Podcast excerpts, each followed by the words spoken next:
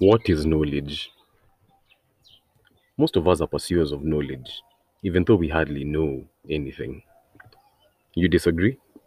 What do you suppose you know then? That the earth moves around the sun? That fire burns? That water boils at 100 degrees Celsius? Sorry to disappoint you, but you know nothing, Jon Snow.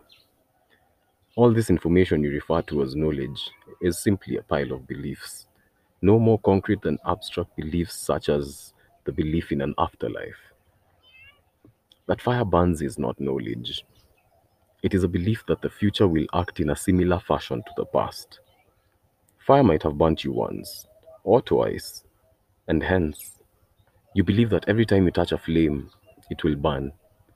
Maybe you've never even come close to a flame. The only interaction you've had with fire was in school when they taught you about fire and its properties. And you were reliably informed that fire burns. In this case, your belief is still based on the historical experience of someone else, not based on logical conclusion. The same thing for water's boiling point.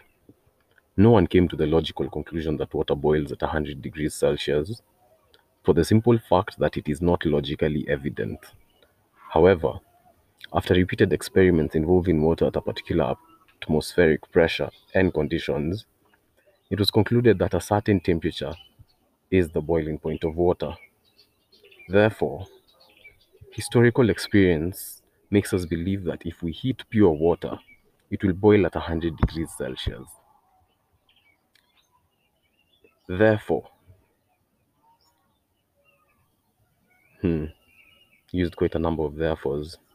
But therefore, isn't science nothing more than the belief that the future will act similar to the past?